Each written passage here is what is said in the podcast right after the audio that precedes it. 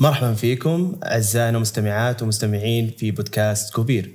نستعرض معكم في بودكاستنا لقاءات مع مؤسسين ومدراء الشركات اللي تطرح اسهمها للاكتتاب عبر منصة سكوبير لتمويل الملكية الجماعية. يتم بشكل دوري طرح فرص استثمارية في مختلف القطاعات كالتقنية والصناعة والأغذية والقطاعات الخدمية وغيرها.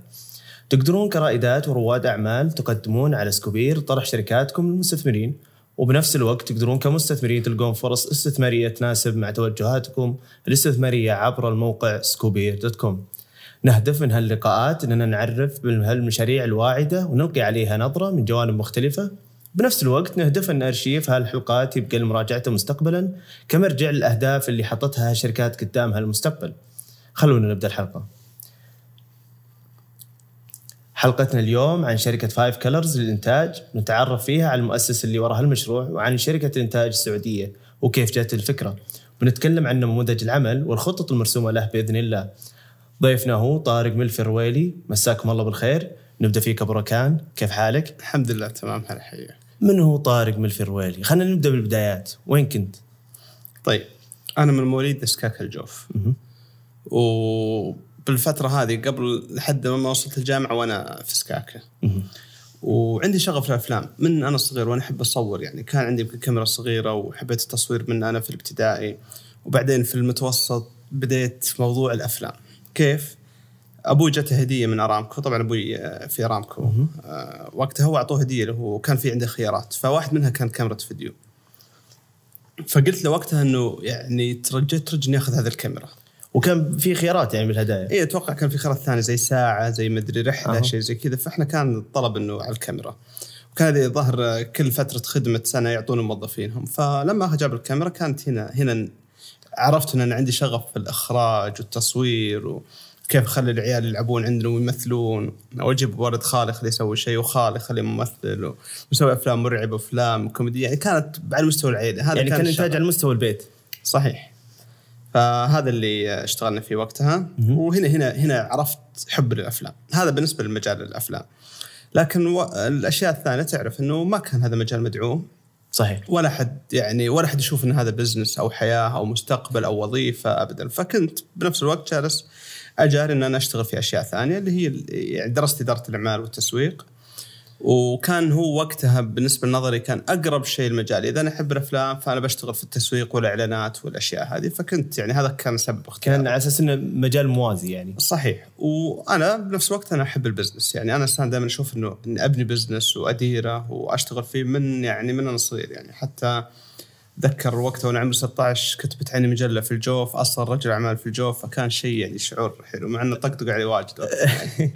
بس كيف وصلت للمجلة هذه؟ وكيف آه، والله أنسى تفاصيلها بالضبط بس أتذكر كانوا يعني جو عندي في محل أبوي كنت أنا أشتغل في المحل وكذا وهذا وأتوقع ان واحد من الكاتب شافني وكذا وشاف إن أنا عندي business وقتها.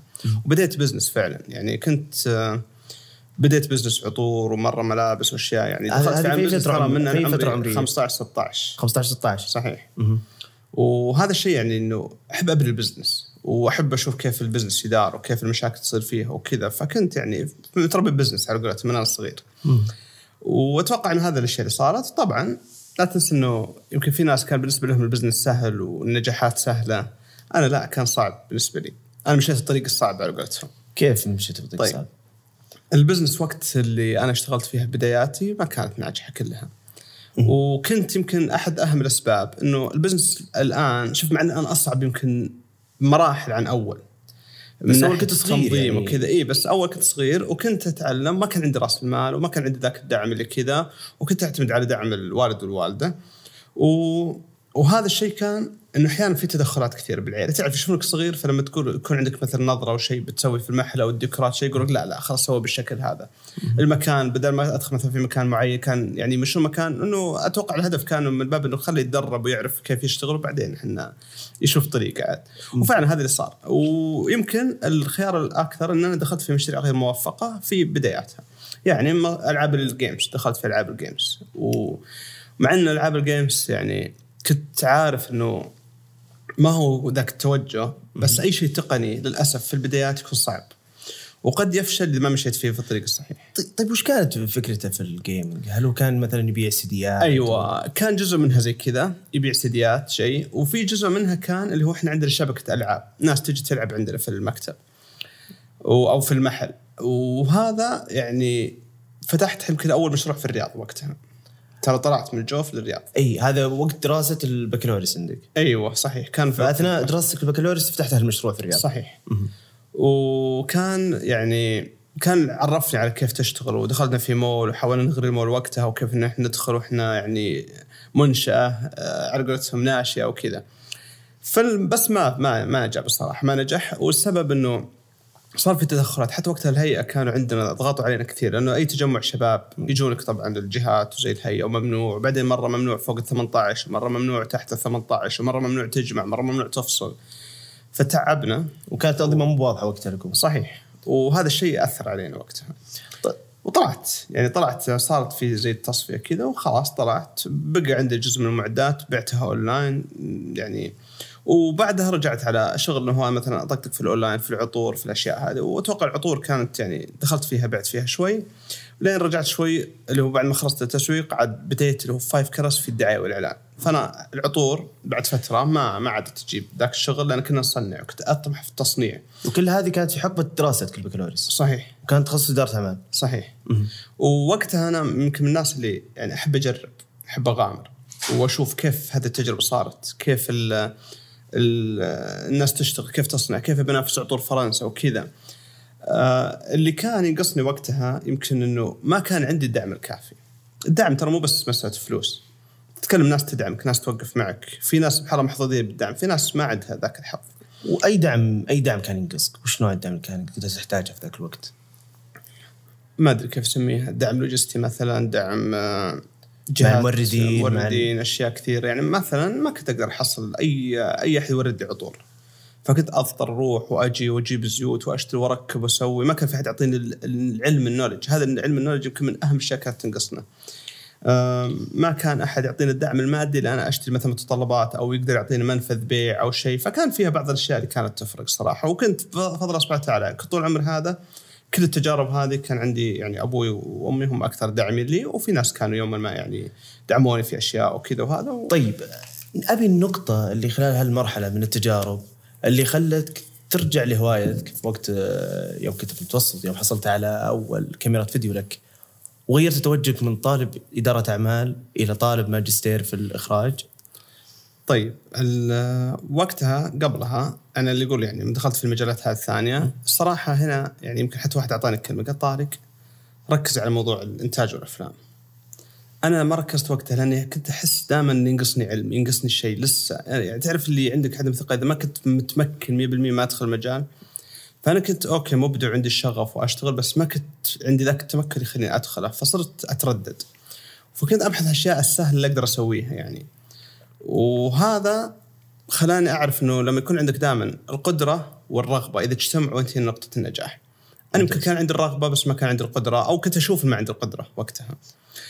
وواحد أعطاني نصيحة اسمه بدر صديق لي قديم من أيام قال طارق آه، خليك في الإنتاج أنت فعلا تراك بتكون قوي فيه. وكان كان يعرف. بهوايتك إيوه طبعا. كنت أنا كنت ناس شوف يعني كنت أسوي هواية. حتى أتذكر فيلم الجامعة فيلم التخرج وش كنت أنا أسوي أفلام. الوقت اللي كان المونتاج صعب. كنت أنا منتج وكذا. بس كنت أشوف نفسي لسه. ماني متمكن. فسويت هو فيلم التخرج والأشياء هذه لهم. وكان يعني عندي شيء هذا. والحمد لله. صار عندي سبحان الله ال- المعرفة. وبدأت شوي شوي. اللي قررت بعدها إنه قلت خلاص أنا ببدأ في موضوع التسويق والدعاية والإعلان والتصميم وال graphics وكذا. وأنا يمكن عندي ميزة إنه لما أبي أدخل في مجال أتعلم فيه كثير. تقرأ. أول م... إيوه القراية. الحين عندي النت وال, وال... وسهل جوجل. وال... إيوه جوجل. وفعلا جوجل الآن نعمة نعمة ما يعلم بها الا الله يمكن الجيل هذا ترى عنده نعمة ما كانت موجودة أول. إنك تعرف كل شيء الآن. أي شيء تبغى تدخل جوجل راح تلقى. إما تلقى مقاطع يوتيوب تلقى مقاطع تعطي دروس وكذا. فصرت أنا أتعلم الأشياء هذه. وكنت أشوف إنه وقتها ما كان في عندنا السينما ما كان في عندنا الأفلام. فكان في عندي إنه أنا أسوي أفلام الجهات أو وقتها كنا نسوي إعلانات تصاميم أشياء تقارير سنوية هذا اللي يهمهم فكانت الدعايه والإعلان هو الشغل. الدعايه والإعلان كان فيها عيب وقتها إنه أسعارها محروقة أنت تتنافس مع ناس كثار اللي هم الوكالات الصغيرة هذه وما كان في يعني وترجع شغل العلاقات. وأنا رجعت أقول لك إنه ما كنت ذاك العلاقات. ممتاز. و... وما زلت إنه أنا عندي شغف انه إحنا نصنع السينما. وقلت خلاص السينما يعني أنا بدرسها بأمريكا وكذا وكان وقتها النقاش العظيم اللي صار مع أبوي إنه أنا بروح الآن أمريكا بدرس سينما هذا بعد تخرجك من اي طبعا كنت فترة من الكلية الجامعة واشتغلت وجربت ومثل ما قلت تعديت الأزمات هذه حقات المشاريع اللي ما كانت صراحة طيب أنا جاني. سؤال ليش أي. ما مثل ما توجهت تكون مثلا موظف عادي أو رحت تشوف بعطيك؟ موضوع الوظيفة ترى الوظيفة صارت يعني حتى جتني وظيفة طيب خليني أقول لك الموضوع هذا اللي هو إنه فعلا تتخذ قرارات مي سهلة بحياتك فموضوع ال- المشاريع اللي قلت لك عنها كنت أصلا مرحلة أعرف إن هذا ما لها مستقبل. فصرت أبحث وش التوجهات. رحت للدعاية والإعلان انتقلت العطور كنت أقول الدعايه والإعلان تخدم مشروع العطور. مشروع العطور للأسف آه، أنا أعرف أسباب فشل مشاريعي. هذا عندي ميزة. أعرف بالضبط ليش أنا خسرت في هذا المشروع وأبدأ أعرف من الدروس هذه كيف أقدر احسنها المشاريع اللي بعدها. وواحدة منها إنه إذا أنت قوتك التنافسية وش؟ منافسينك منهم. وفعلا كل مجال له منافسينه. إذا ما قدرت أنت تكسر المنافسين أو تدخل بينهم وتصير لك أنت position في المكان هذا لي- ليش لا تتعب نفسك؟ خاصة إذا أنت عرفت إنه ما في أمل. وقت العطور أنا شيء تقليدي. ما كنت أنا أصلا عندي خلطاتي بس ما كنت ذاك العظيم اللي في العطور مرة. كنت سويتها من باب ال business وليس من باب الشغف إني أنا إنسان يعني ذوق عطور. أنا لحد الآن عندي دائما علبه عطور إذا خلصت غيرتها. فهذا مو ذاك الشغف. فعرفت إنه إذا أنا رجعت لنقطتي إذا أنا بنجح الشغف والقدرة. ما لقيت نفسي ذاك الشغف. القدرة كانت عندي okay بس ما كان عندي ذاك الشغف. لما رحت الدعايه والإعلان كان هدفي إنه إنه أبغى ألقى مصدر دخل عشان أقدر بعدين أصنع الأفلام. اللي اللي كنت وقتها artist إنه أنا أبغى أصلا عندي رسالة بوصل عندي فيلم بوصله عندي شيء. أبغى الناس تشوف الأفلام. تعرف شعور لما أحد يجلس يشوف فيلم سويته؟ وبديت من هنا لقيت في قصته في المتوسط. إنه الناس تشوف الفيلم وتبدأ تضحك وتشوف ردة فعل العالم مبسوطين على الشيء اللي سويته ويتفاجئون باللي سويته. هذا شعور مو بسيط. فكنت تنتظر تنظر للجمهور ما تنظر للفيديو معه صحيح. ف هالحين اللي خلاني أتغير إنه قلت خلاص أنا أنا بروح. فكنت بروح بدرس السينما. هنا كان وقت ما قررت أدرس السينما ترى أنا كنت موظف. توظفت فترة معينة في البريد السعودي مدير عام واصل في منطقة الجوف. ممتاز. وظيفة حلوة وكل قال مجنون. وحولها لك وكل شيء. أيوه لكن جاني شعور اكتئاب. طبعا طبعا أنت يوم كنت موظف وقتها كنت خلاص خلصت إيه. أعمالك. اي طبعا خلاص آه، كنت كنت خلصت اعمال رياض وكان عندي وكان عندي ال part time اللي هو العطور وكذا وقتها أو الألعاب. بس لا الألعاب كنت مقفلة خلاص العاب يعني لما خلصت من الرياض والشغل الألعاب آه، كنت مصفي كل شيء. فموضوع إني أنا كنت مدير وكان عندي مدير عظيم يعني آه، العجمي. و... مسي عليه بالخير. الله يسلم إن شاء الله. فكان يعطيني دروس في الإدارة. لكن في عنده شيء أو العيب في الاداره ال- الجهات أو خلينا نقول جهات كبيره لما تكون مرة أنت متشنج ما تقدر تسوي شيء ما تقدر تتخذ قرارات أنا كان يومي جالس كله جالس كذا أنتظر أكتب خطاب واحد عندي أصلا واحد يكتب الخطاب فما أدري إيش كنت أتعب بالخطاب. وكنت أطلب شاحن محول هذه التوصيله إيه. أنا بالنسبة لي أنا أدق على أقرب واحد يجيب لي توصيلة خلاص حليت المشكلة. هناك لازم تكتب خطاب وتر نظرا لأمس الحاجة إلى توصيله. فأنا أطلبها. فكان هذا إجراء. لازم من بعض عيوب الحوكمة الزيادة إنك تطلب أشياء بسيطة زي كذا بإجراء. ما فيها فرجع اللي عند الخطاب، الشركات إيه. أو الجهات الصغيره تخيل رجع لي الخطاب ثاني يوم في أخطاء املائيه أنا ما أدري إيش مدير ثاني يراجع أخطاء املائيه ما يعطيني التحويل ويخلصني يعني عطني التحويل. فهذه القصص هي اللي خلتك تاخذ موقف. إن أنا صرت يعني حياتي كذا مرة يعني ما أقدر وين الإبداع في الموضوع؟ وين القرارات؟ وين أقدر أغير؟ صرت أجلس يجون الموظفين عندهم إشكالية، فكنت أجلس معهم أسمع لهذا وأسمع لهذا، ما عندي شيء كنت فاضي. وفي وقتها إدارة شادة حيلها اللي هم إدارتنا فإحنا فتحنا لكن ما كان في البلد كلها مرقمة عندنا في الجوف. فكانت تنتظر إدارة غيرك يرقمون البيوت عشان تبدأ تشتغل. فكان عندك سنة كاملة تنتظر هذول يخلصوا عشان تبدأ تشتغل. الوقت هذا ترى يعني وهذا الشركات الكبيره ما مو شيء يعني صحيح. إنه في إشكالية. أحيانا تلقى شيء الخطة هنا خلصت بس أنت موجود. فقلت وش أسوي؟ أمشي أسوي كذا.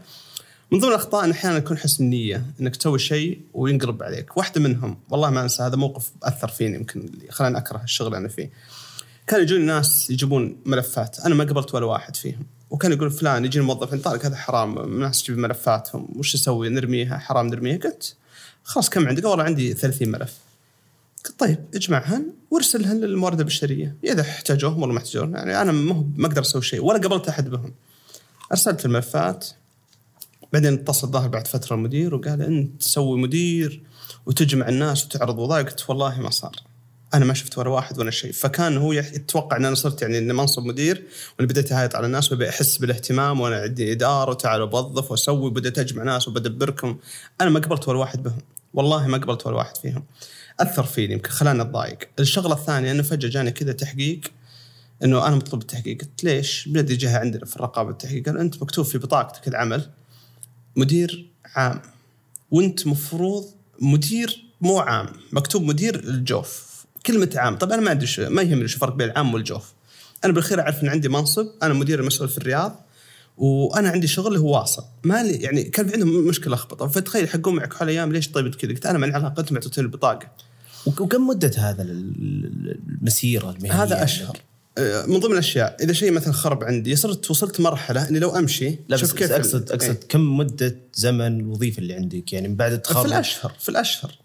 يعني جلست فيه يمكن في خلينا نقول سبع شهور أو ست شهور. سبع شهور في البريد. اي فالفترة هذه طبعا تعلمت ومريت على البريد وكذا. التعلم فيها حلو إنك تتعلم تشوف أشياء وتتدرب. فكان صراحة حلو. عرفت الأمور القيادية عرفت الإدارية عرفت فروقات معينة فعرفت كيف الجهات هذه تشتغل.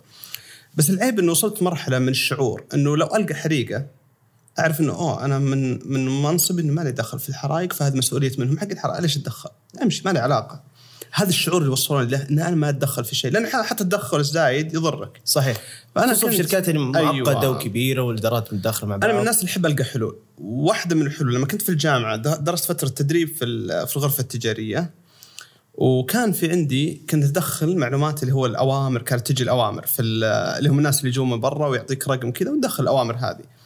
فأنا كنت يدوي أدخل عندي 100 ورقة في اليوم أو 200 ورقة كنت أطول كنت أجلس ثلاث أربع ساعات فقط وظيفتي أكتب أرقام أكتب أرقام أكتب أرقام.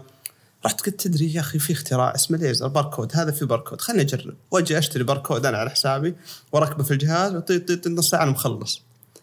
انبسطت لقيت حل. فرحت أبي أسوي فيها تعالوا شوفوا حلي. ورحت يعني قدمت حل لهذا الجهات قلت بدل ما تكتبون يدوي ترى جالس أعطيكم حل. يعني وقتها ما أدري ليش ما أفكر بالباركود حلو. راح انقلب عليه الموضوع. انت مالك دخل في شغلك خليك في شغلك. انت انسان كسول تبي تدور الحل السهل. اي يا أخي دور الحل السهل. ليش اضيع وقتي أربع ساعات على شيء أقدر أسويه في نص ساعة؟ هذه من الأشياء اللي يمكن دائما أنا ضايق منها إنه موضوع التطوير دائما صعب. الناس ما تحبه خاصة في الجهات هذه. فرحت أنا وقلت لأبوي أنا بدرس الإخراج. وقتها كنت في البريد. تخيل مدير بريد يبي يدرس الإخراج. كانت مجنون. أنت شلون؟ في أحد يدرس قلت شوف. وكان هذا لازم تترك وظيفتك. طبعا أنا كنت بأخذ إجازة بس رفض مديرنا. الله يذكره بالخير ما زلت أعزه ويمكن يعرفني تقابلت معه ويمكن سبحان الله خيره إنه انه فصلني. لأن صرت بعده بقرار لازم أنجح. لما حد يفصل لما يمكن لو لو ما فصلني كان عندي شعور بالأمان أقدر أرجع أدخل وظيفتي. صح. لكن قال لي شوف قدم استقالتك ما في وضع أنت سنه تبي تروح تدرس من واضح إنك جالس تقدم إجازة كذا وإجازة طويلة بدون راتب وكذا أنت بتجمع عشان تبي تدرس برا. قلت بدرس. أحتاج الفرصة هذه بحياتي ان أنا إنسان فعلا دراسة بالنسبة لي شيء عظيم لازم أسويه. فقال لي إنه قدم استقالتك. بصراحة استخرت وقدمت استقالتي. كان مؤلم الشعور ترى تخيل الناس كلها ضدك وأهلك ضدك وكيف تسوي قرار زي كذا وما ادري إيش فأنت تخيل إنك قاعد تلعب مستقبلك يشوفونه. لكن أنا بحسبه رياضيه بسيطة. أنا كم راتبي هنا وكم الدخل ممكن ادخل في اسوء احتمالاتي؟ كان معادل الأمور فما عندي مشكلة.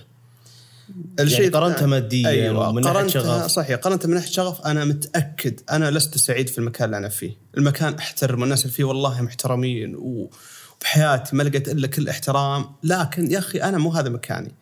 فعليا مو هذا مكاني. لازم واحد يعرف وين مكانه عشان يعرف هو بينجح فيه أو لا. رحت قلت لأبوي قلت سؤال واحد. قلت والله ذكر ان حلفت عليه مرة حلف. قلت شوف أقسم بالله أنا مستعد إني ما أدخل إدارة ابدا يعني ما راح أدرس اللي هو الأفلام. لكن بشرط واحد إنك تحلف لي بالله إنك ما تفتح جوالك ولا تفتح أي شيء ولا تشوف التلفزيون بس يوم واحد. راح عاد قال لي كلمة يعني قلت يعني مع السلامة. الله اعرف. إنه يعني, يعني حتى ما حاول. قلت يبا الميديا الناس رايحة الميديا. أنا هذا المستقبل.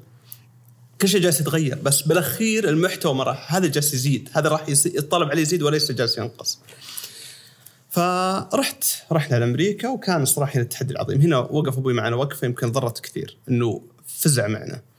ما كنا على حساب هذا على حساب أبوي. تخيل أنا وثلاث أخواتي يعني أنا وأخوي كنا عددنا خمسة. وكنا على حساب أبوي. ما فيها يعني ومختلف التخصصات بس صحيح كانت اشياء. طبية. فكان أبوي مبسوط عليها مدعمهم وأنا المحرم فكنت أنا مرة مبسوط إني كون المحرم له فائدة عندنا. فكنت يعني أنا محرم بدرس أفلام. وفعلا رحت هناك وكان عندي يعني مو بس إني بدرس كنت أبي أتعلم. أنا مو بس مسألة الدراسة. لما تروح في أي مكان إذا تبي تفتح شيء تجرب تفتح business تجرب. فكنت أول هدف لي إنه أنا بروح شركات الأفلام. أبي أشوف كيف الناس تشتغل أفلام في أمريكا. فمن أول أيامي قبل أدخل حتى اللغة تخيل رحت دخلت في مشروع إني أشتغل معاهم مساعد بس كذا مصور خلف الكواليس. دخلت في كومبارس. أبي أشوف كيف يشتغلون العالم. هذا وين؟ بامريكا في لوس أنجلوس في هوليوود. صحيح. ما هي الأفلام الكبيرة الستار الأصعب عشان تدخلها تحتاج كذا بس تعرف هناك مليانه افلام فتلقى صح. شركات صغيرة تنتج أفلام بس أفلام مي بسيطه أفلام بالميزانيات ومعدات الشغل. فكنت اخترت خلف الكواليس عشان أبي أشوف كيف يشتغلون كيف يصورون كيف يسوون هذه الأشياء.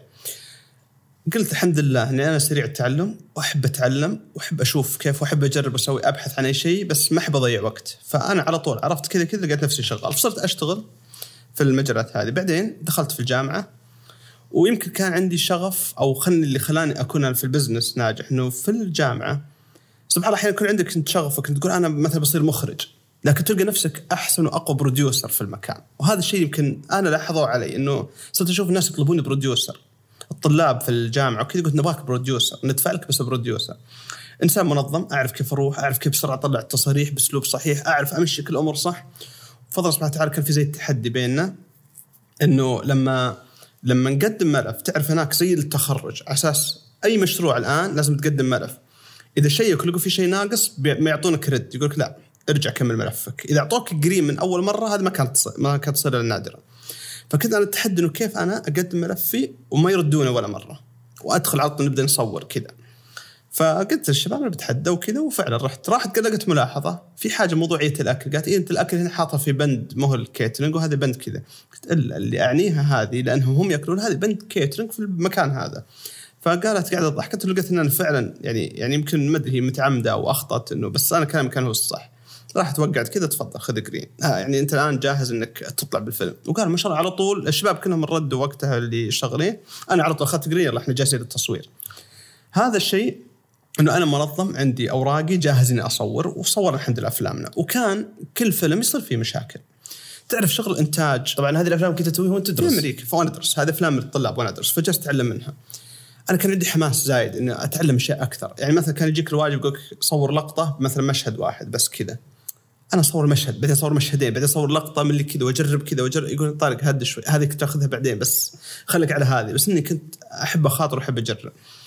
آه ودخلت في مشاكل الإنتاج. تعرف لما تدخل في يمكن 40 بروجكت صغير كل واحد مختلف عن الثاني وكل واحد له تجربة وكل واحد كذا هذه ميزة التعلم بالتجربة. هناك في أمريكا دائما يعني. دائما يعني كذا مرة شفت موقع تصوير دائما فيه صراخ والناس حارة وتتحرك بسرعة. صحيح. يمكن في نوع منها مبالغه أو نوع منها للأسف في ناس يسوون هذا غلط لأنه إذا أنت منظم وماشي بالجدول الصح وماشي في صح ترى ما تحتاج إنك تصارخ وتسوي ضجة وتسوي لجة لكن الحين انك تسوي حياة في ال location. أنا جربت ال location في أمريكا جربت كيف شغل النظام جربت كيف الترتيب كان جدا ملهم لي إنه هذه الآليات لو انتقلت وكيف ان إحنا نقدر نشتغل عليها بالشكل هذا بتغير عندنا كثير في مجال الإنتاج. وقتها أنا كنت في مثل ما قلت في الدعاية والإعلان.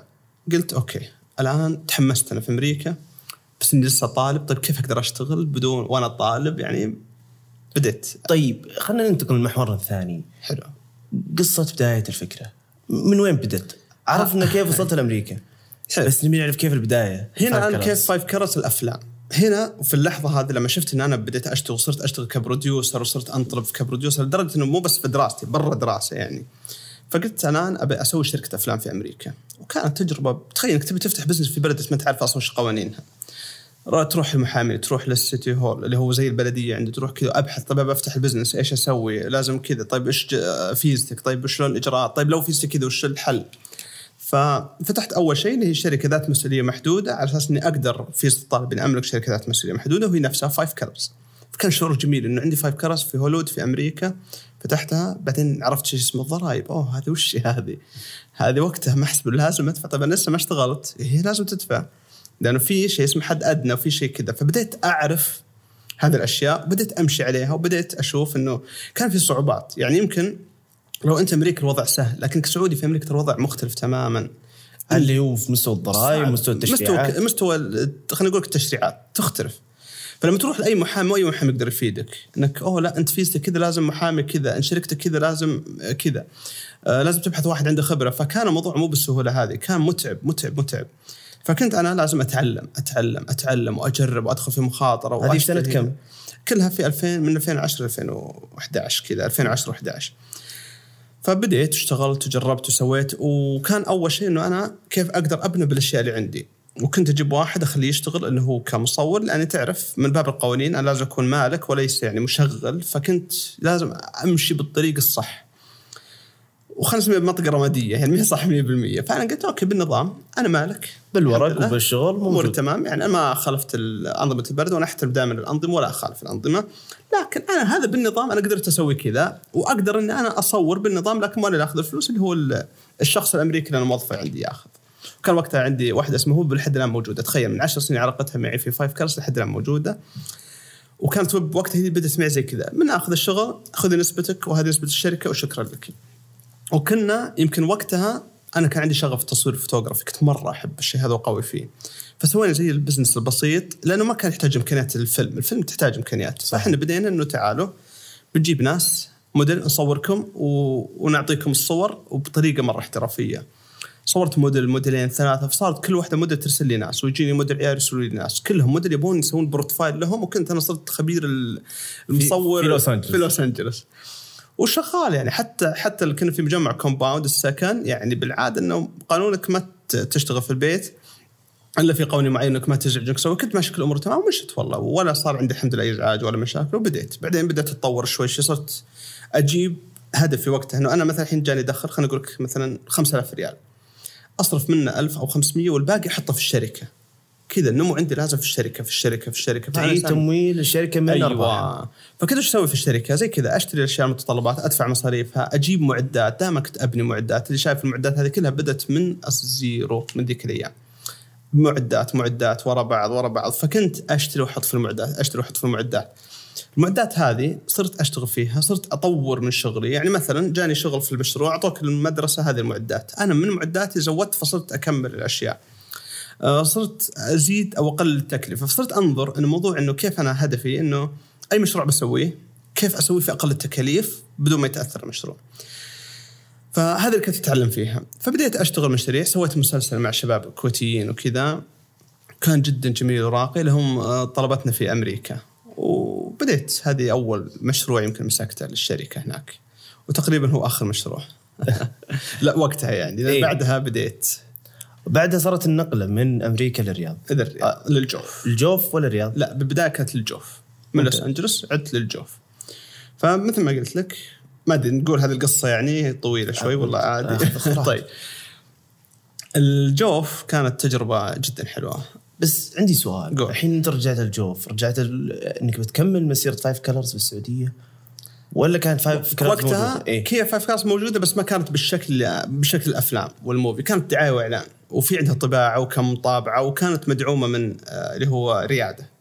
والوكالة دعم الريادة كان عندها طابعات وشغالة في المجال هذا لكن تختلف عن Five Colors الأفلام. فأنا صار عندي كأنه يعني شركتين واحدة في الجوف للدعاية والإعلان عارف خطها وعارف شغلها وعارف كذا لكن عارف مستقبلها. ما كنت صراحة أشوف إنه لازم أركز على موضوع الأفلام لأني بديت بديت أشوف إنه هنا هنا بديت أصيب صح هنا عرفت شغلي صح كيف.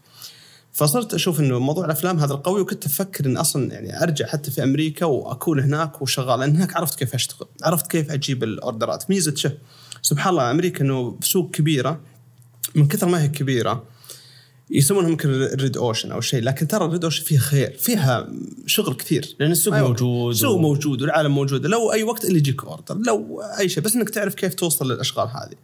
فكنت خلاص كنت أقول إذا والله بخلص كم شغلة في الجوف وكذا واجازه واشوف أهلي ومشتاق تعرف واحد ياخذ يسافر برا يرجع يشتاق يبي صحيح. يشوف ديرتي بشوف هذا مهما كان.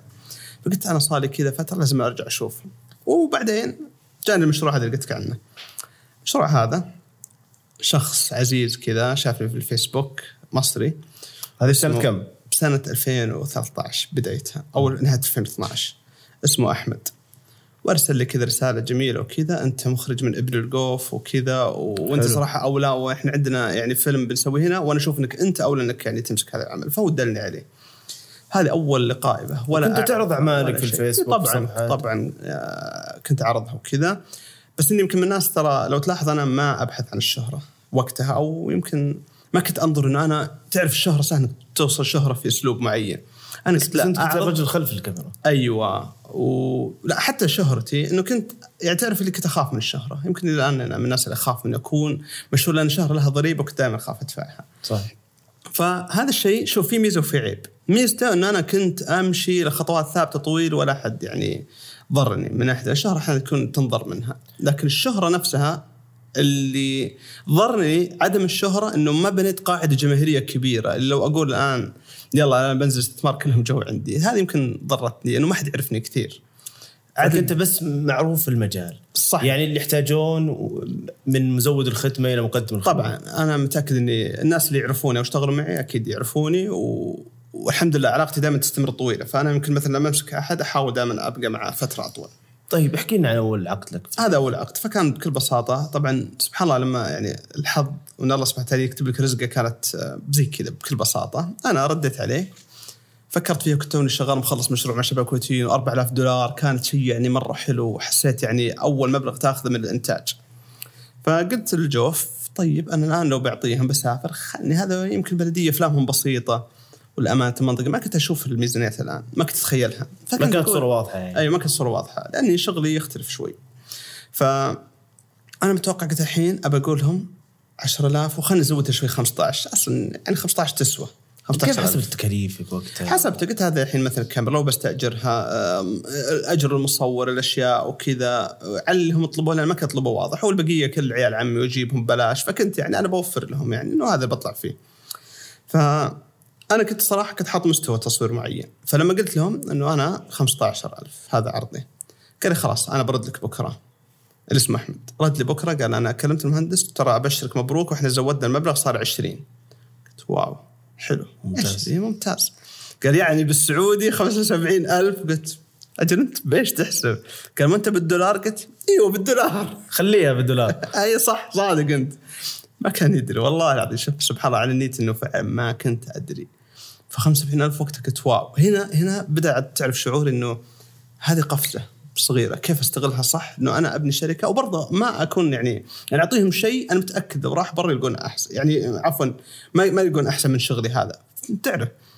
لو حس إن أنا استغليته لو حس إنه أوه اشترى أكثر من شيء ما أتوقع علاقته علاقتي كانت راح تستمر فتره طويلة. بس- فكنت أبغى أحاول أوازنها. بس ممتاز. طيب هم مثلا خلاص طلعت الحمد لله إنها بالريال مثلا. إيه. طلعت انه حسبوها بالدولار وصارت بالريال.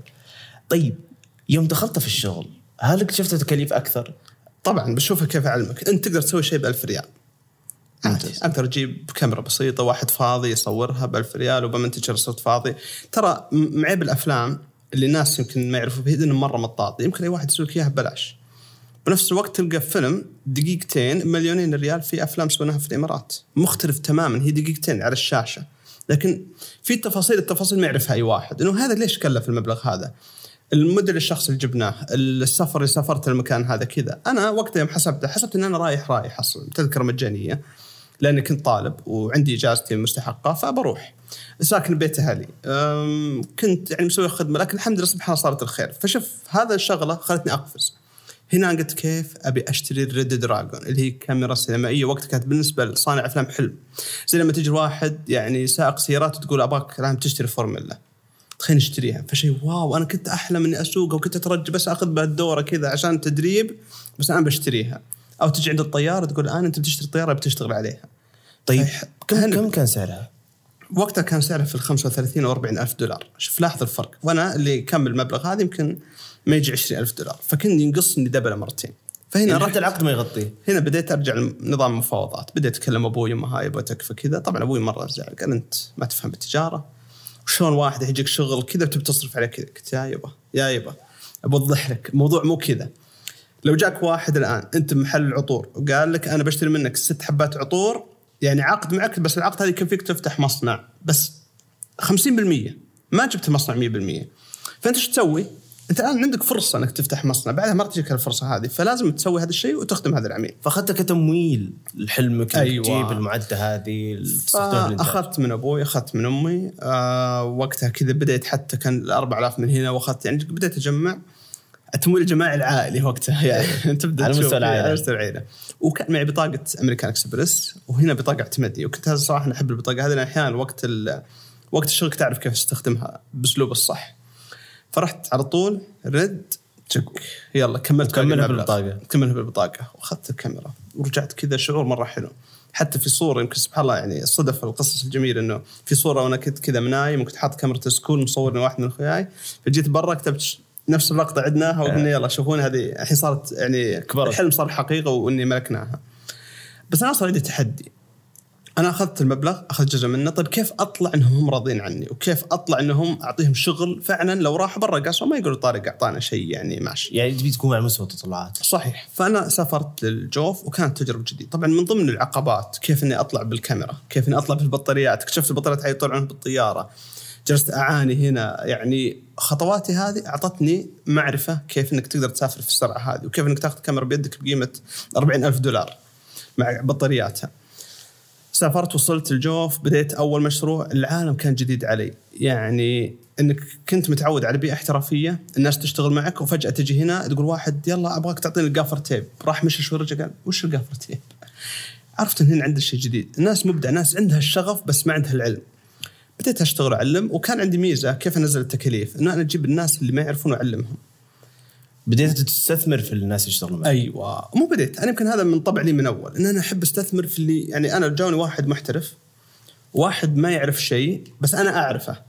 أنا أبغى اللي ما يعرف شيء لأن بالنسبة لي أقدر أشوف إنه هذا الشخص هل لو استثمرت فيه بينفع أو لا.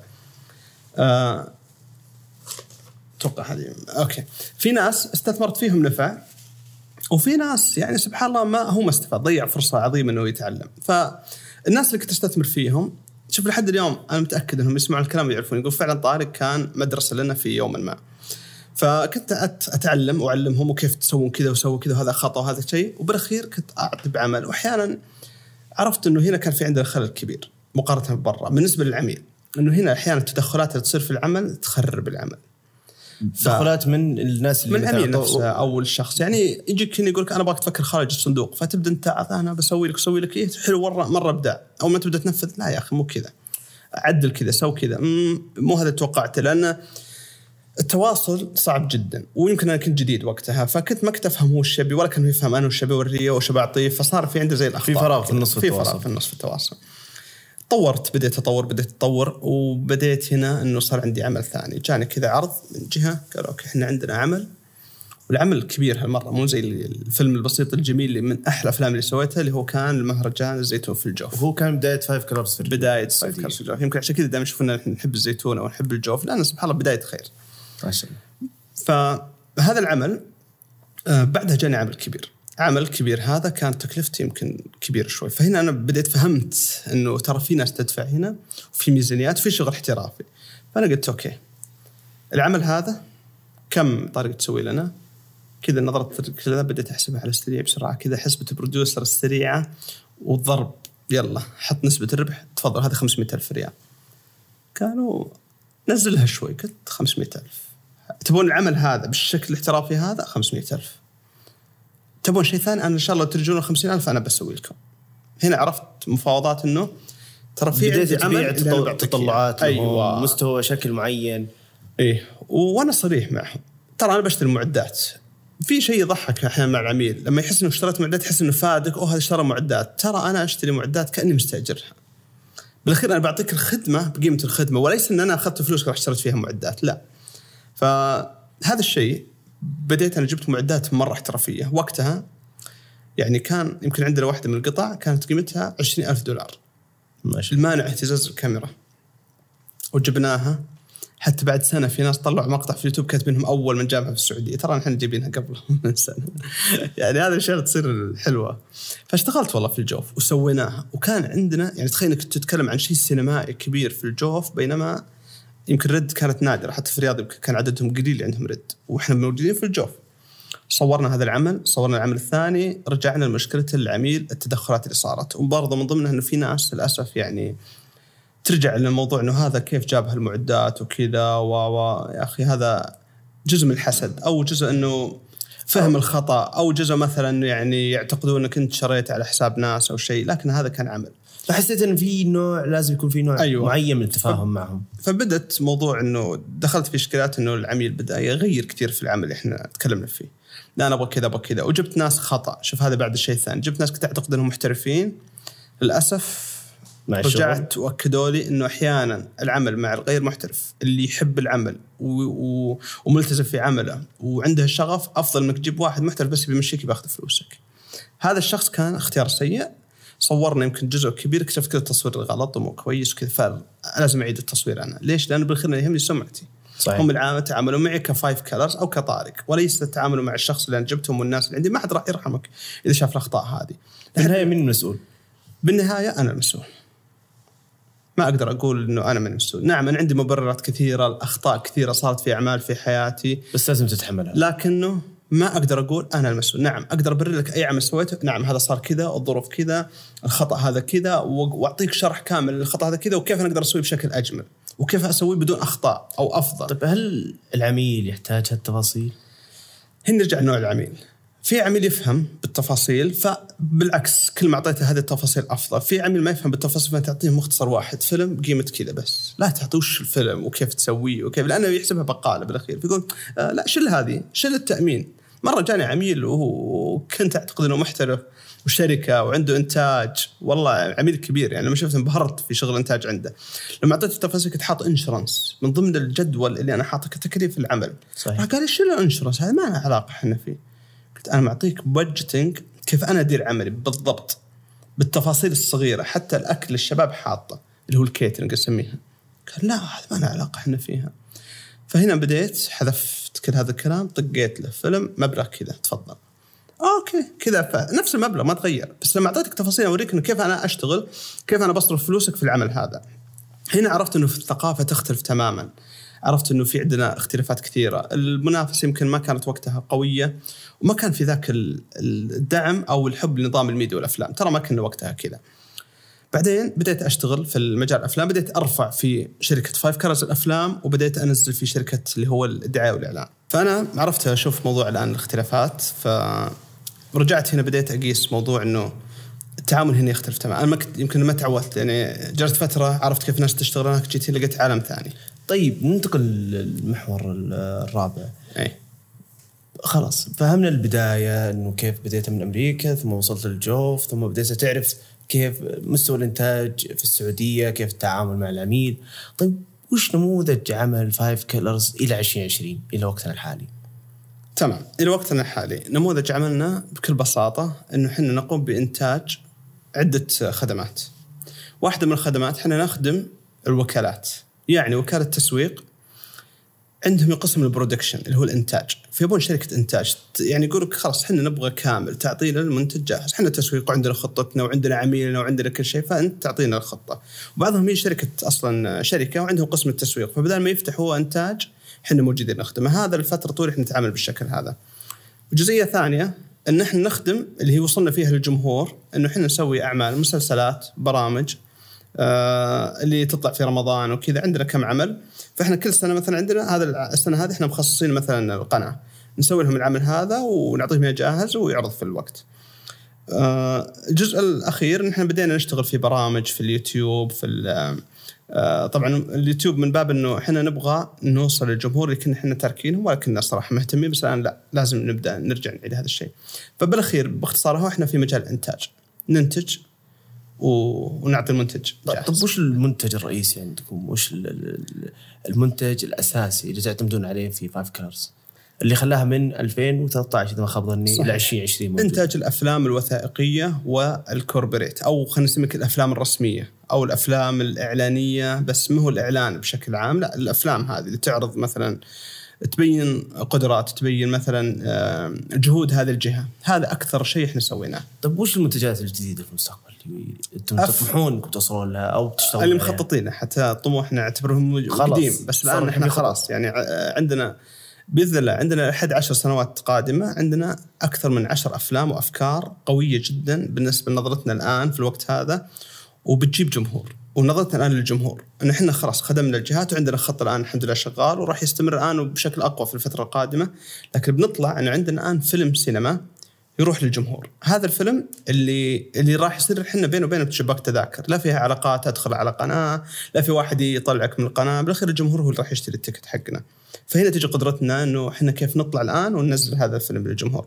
وهذا الشيء في لاحظت إنه حتى لما قدمنا الدراسة أو شيء زي كذا إنه ما كان في فهم الحجم هذا السوق. خاصة عندنا إحنا منطقيين فيه وعارفين حجمنا هنا في كم عدد شباك التذاكر وكم نسبة على قولتهم من هذا الكيك إحنا راح ناخذ كفيلم سعودي أو فيلم أمريكي سعودي بس يستهدف هنا الخليج. طبعا هذا المنتج القادم وفي عندنا الخط الثاني اللي هو خط التكن أو خط أو عندنا الخط الثاني هو خط التقنية. خط التقنية هنا أنت تعرف الحين إحنا شغالين وعندنا خبرة السنوات هذه وعندنا معرفة الاحتياج وعندي مصادر الألم كلها في مشروع صناعة الأفلام، جيب لي أي مشروع بقول لك هنا في ألم هنا في ألم هنا في ألم.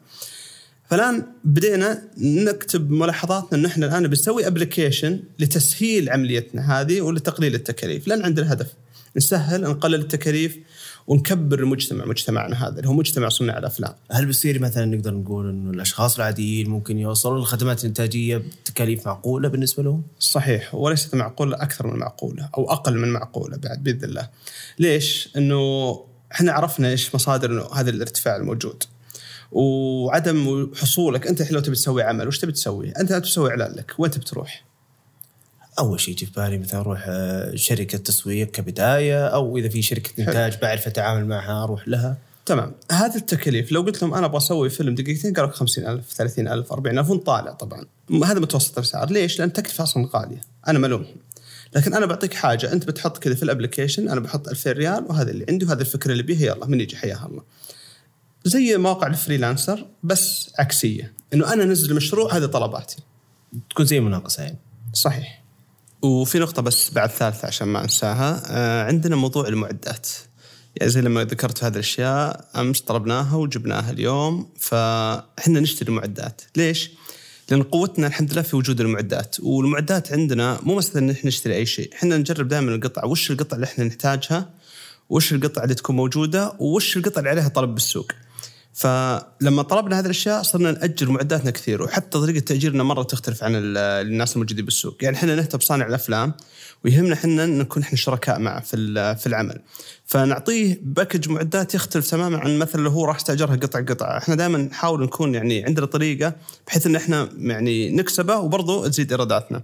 الحمد لله صار عندنا ضغط مو طبيعي في موضوع المعدات لحد الآن يعني دائما شغالة بأقل على يعني قولتهم بأقل استهلاك لها وكذا والحمد لله هذا بالنسبة للمعدات.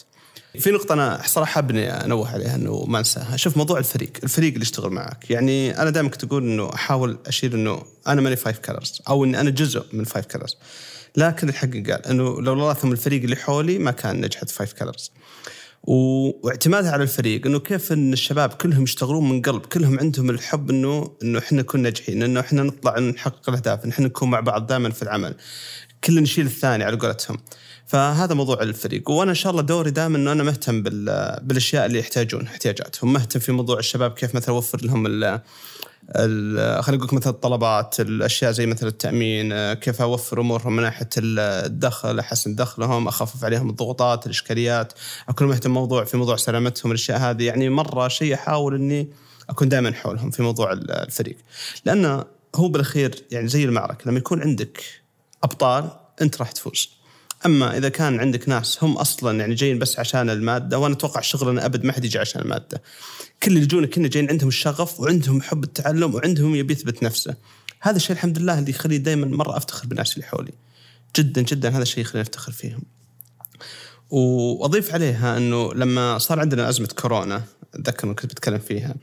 كورونا كانت تجربة مختلفة تماما. بوقت ما صارت الأزمة أنا يمكن قبلها جاني تنبؤ إنه okay إحنا الحين أحس إنه راح يصير عندنا الحجر راح يصير عندنا الاشياء راح تتوقف وكذا فهديت بأمور كثيرة. كان عندي مشاريع سويت لها تأجيل. في مشاريع كانت بتبدأ رحت على طول بديت أجلتها. سويت هدوء لل- للشركة. سوينا يعني حتى ال- الإجراءات إنه خلاص إنه خليناهم الشباب على طول كل واحد ياخذ جهاز ويجلس في البيت لين ما إحنا نشوف إيش راح يصير. وبعدها سبحان الله حتى أنا سافرت أنا للجوف قلت خلينا ناخذ كذا break وأريح شوي كذا فترة. وصار ال- الحجر اللي بدت يعني فعلا بدت الأمور كذا بداية الحجر والأشياء هذه. وكنت أنا أراجع إنه وش أسوأ شيء ممكن يصير. فكنت حاط إنه plan A إنه لو لا سمح الله ما خلينا نقول متوقع مثلا شهرين ثلاثة تفتح. طيب لو جلست سنة طيب لو جلست آه، سنة وشوي. باللحظة هذه كانت بها ميزة وبها عيب، عيب إنه فعلا شيء ضغط مادي جانا وكنا خايفين للطول الفترة. والميزة أنه كنا زي الإجازة العالمية، تعرف أن تكون الكل ماخذ إجازة بالعالم، وباللحظة هذه تبدأ تعيد ترتيب أوراقك، تبدأ تعيد ترتيب البروفايل، تبدأ تشوف الأشياء اللي عندك، إجراءاتك، تبدأ ترسل رسائل، تتكلم بالزوم، تغيرت طريقة عملنا بأشياء كثيرة يعني. صرنا نعتمد على التقنية أكثر من أول. يمكن أول لنا موجودين عند بعض فكنا دائما مثلا نعطي الأوامر كذا وسووا كذا أعملوا كذا أشياء لكن بعدها الآن صرنا خلاص إنه أصلا حتى لو كذا أنا عن طريق ال- البرنامج. فكانت كانت لها إيجابيات كبيرة. يمكن أنا من الناس اللي كنت حاب هذه الإيجابيات صراحة لأنها غيرتنا وخلتنا يعني على قولتهم الشيء اللي ما يذبحك يخليك أقوى بكثير. وهذا بالنسبة للنقطة هذه إن شاء الله. طيب ننتقل للمحور الآخر. خلال هالسنين من هم أبرز عملائك أو أبرز الأعمال اللي اشتغلت عليها؟ أنا عندي العلاقة مع اللي هو شو اسمه التلفزيون السعودي انتجنا لهم عمل جدا فخور فيه بالجوف رجعت أقول مسكنا العمل هنا وصورناه في الجوف وكانت تجربة جدا جميلة. وكل الناس اللي اشتغلوا عندنا وأغلبهم كان شيء جديد عليهم. آه عندي روتانا، روتانا عملاء إن شاء الله ومستمرين معاهم بإذن الله وقدمنا لهم عمل وإن شاء الله إحنا واعدينهم بأعمال مرة أحسن من الأعمال اللي إحنا سويناها بالفترة اللي فاتت. فهذا بالنسبة للموضوع المسلسلات والأعمال هذه وفي عندنا جهة إن شاء الله اللي هي Netflix وأتوقع في تواصل بس ننتظر نعطيهم العرض الصح. وهذا بالنسبة للعملاء اللي هم الكبار وفي عندك طبعا MBC اشتغلنا معهم فترة سابقة بس ما صار في لحد الآن إنه يعني ما عندي لسه إنه إحنا في شيء مباشر لهم. طيب وش أبرز الأعمال؟ آه، عندنا مسلسل إخلاص عندنا ركشنة عندنا يعني باقي الأعمال كلها رسمية أكثر من يعني ما هي الأعمال هذه. لكن هذه الأعمال اللي للجمهور كانت هذه هي. وفي عندنا أفلام كثير سويناها في أمريكا وكذا لكنها كانت صغيرة وقديمة ما أعتبرها الآن كذا يعني شيء. طيب ننتقل إلى المحور اللي يتكلم عن خطة العمل. حلو. الآن Five Colors في مرحلة توسع آه،. حابة تطرح آه، آه، أسهمها في منصة سكوبير للكتاب.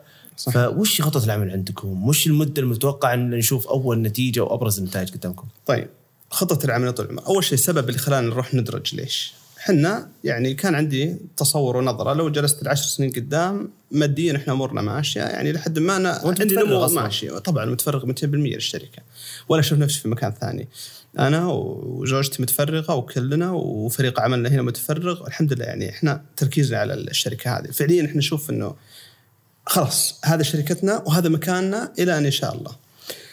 آه، فالخطة جاية.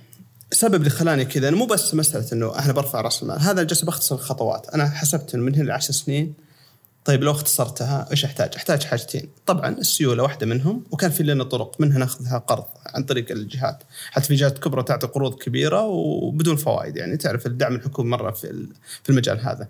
لكن الموضوع التمويل الجماعي إنه أنا أبي أسوي حاجتين، انه إحنا بنصير حوكمة نحن بنصير تعالوا.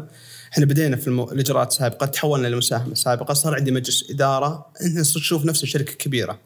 شركة عندها أنظمة عندها آليات. أبغى أشيل طارق من الشركة الصراحه مو من عثرة بترك الشركة لا أبغى إنه الشركة وجودي أو عدم وجودي هي ماشية في هذا الرؤية في هذا الطريق تخلق شكل محكم معين صحيح. هذا اللي تقصده؟ أيوه وهذا هدف اللي خلاني الآن لو تشوف إنه ممكن موظف أي وان يدخل موظف يطلع موظف الشركة ماشية نفس الطريق ليش؟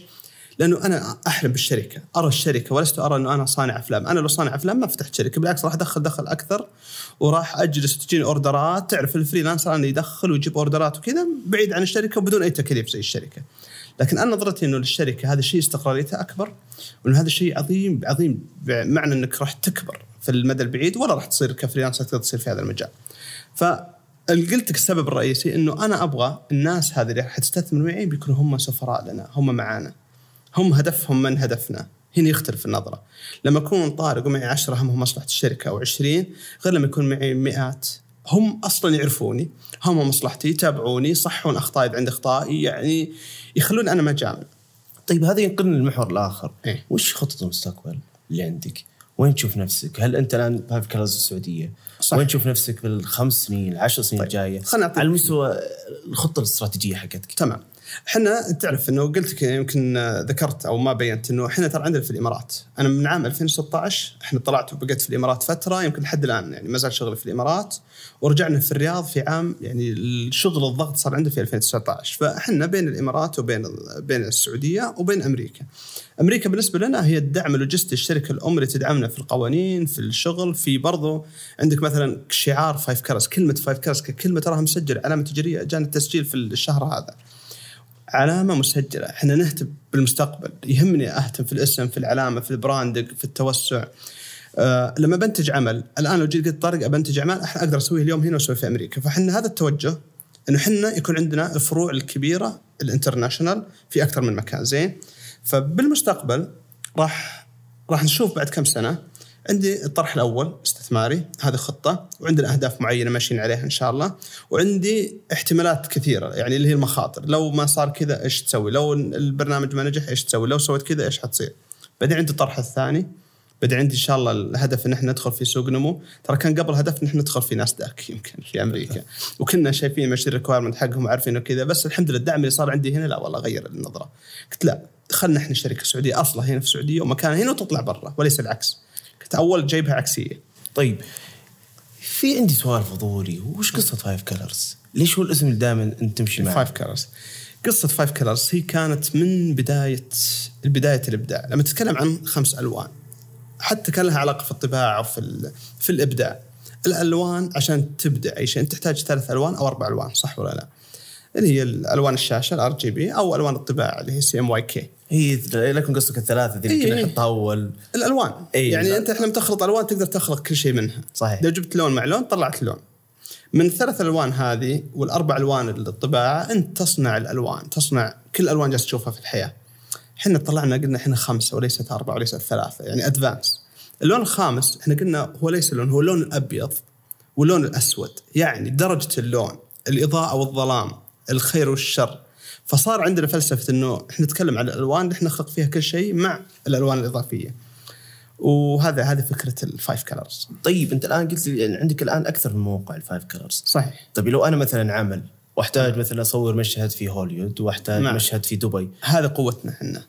تحتاج الآن المشاهد هذه لو أنت الآن عادي بتروح تبحث عن شركة محلية تدفع لهم مبلغ كبير آه، التراخيص عشان تاخذها بتصير أصعب. أحيانا لو أنت بتفتح بيكون عليك كلفه إحنا بالنسبة لنا قفلناها من سنين ف... يعني أنتم عندكم موظفين في الإمارات وموظفين في أمريكا. صحيح وظائفنا طبعا موظفين محدودين. يعني هم تعرف الإداريين زي ال producers والمساعدين بس. ما عندي ال staff كامل كلهم صاروا هنا عندنا في السعودية. ال operation والزحمة والدنيا في السعودية. في جزء في له علاقة في ال application في أمريكا في جزء لهم علاقة في الإنتاج. يعني لو أبي أصور الآن شيء وقلت أنا مثلا أحتاج بكرة أكون عندكم في خلينا نقول خلال الأسبوع هذا أحتاج تجهيزات أحتاج موقع أحتاج ممثلين أحتاج كذا. فال producer اللي في أمريكا هو يقفل لي كل هذا ال- الشيء. فسواء أنا أو الناس اللي يتعاملون معنا ترى إحنا أغلب نخدم عملائنا أكثر من إحنا نفسنا. فيكونوا موجودين في أمريكا ويكونوا موفر لهم كل شيء بشكل رسمي ومضمون هذه ميزة. أنا كنت جاي عند Five Colors وعارف إن هناك عنده مقر. ما أنت رايح تتكلم مع واحد أونلاين أو تبحث عن أحد ممكن ياخذ فلوسك يضيعك أو أو يعطيك خدمة ثانية لا إحنا موجودين. تتعامل معنا هنا تعامل هناك. نفس الوضع في الإمارات. كثير الآن أعمال بين السعودية والامارات بل أنا أفتخر إنه في عام 2019 كان عندنا 50% من إيراداتنا هي تصدير وليست استيراد. ما شاء الله. فهذا الشيء كان جدا شيء جميل عندنا. آه شكرا لوقتك. وصلنا النهاية. في نقطة أنا حاب أقولها طبعا. اليوم حلقتنا غير مع شركة إنتاج. طلبنا منهم آه بغير العادة إن هم يكونوا هم اللي يستضيفونا في البودكاست. يكون هو إنتاجهم بحيث إن نظهر عملهم. وما قصرت والله. خلال يومين ما شاء الله جهزت ال location جهزت كل شيء. يعطيك العافية أستاذ طارق. الله يسلمك بس معلش مو يومين. أنت أمس كلمتنا في الليل أو العصر؟ هو أمس واليوم. واليوم. خلص. اليوم إحنا جاهزين. كل هذه المعدات ال equipment هذه ترى جهزناها يعني أمس في الليل بعد ما كلمتك. ترى قلت لك بعطيك الرد وأعطيتك الرد ترانا جاهزين. ما شاء الله. لا بد وفيت وكفيت وال location كان طيب. الله يعطيك العافية. يعطيك العافية. آه شكرا لكم شكرا لاستماعكم. نتمنى تكونوا استمتعتوا بالحلقة استفدتوا من المعلومات المذكورة فيها. نذكركم متابعة حساب سكوبير في تويتر ونذكركم كذلك بالتسجيل معنا عبر موقعنا سكوبير dot com لاستعراض الفرص الاستثمارية والحصول على تنبيه عن جميع الفرص الجديدة. أو كذلك لطلب طرح مشاريعكم إذا كنتم تملكون مشاريعكم الخاصة. شكرا لوقتكم يعطيكم العافية نشوفكم على خير.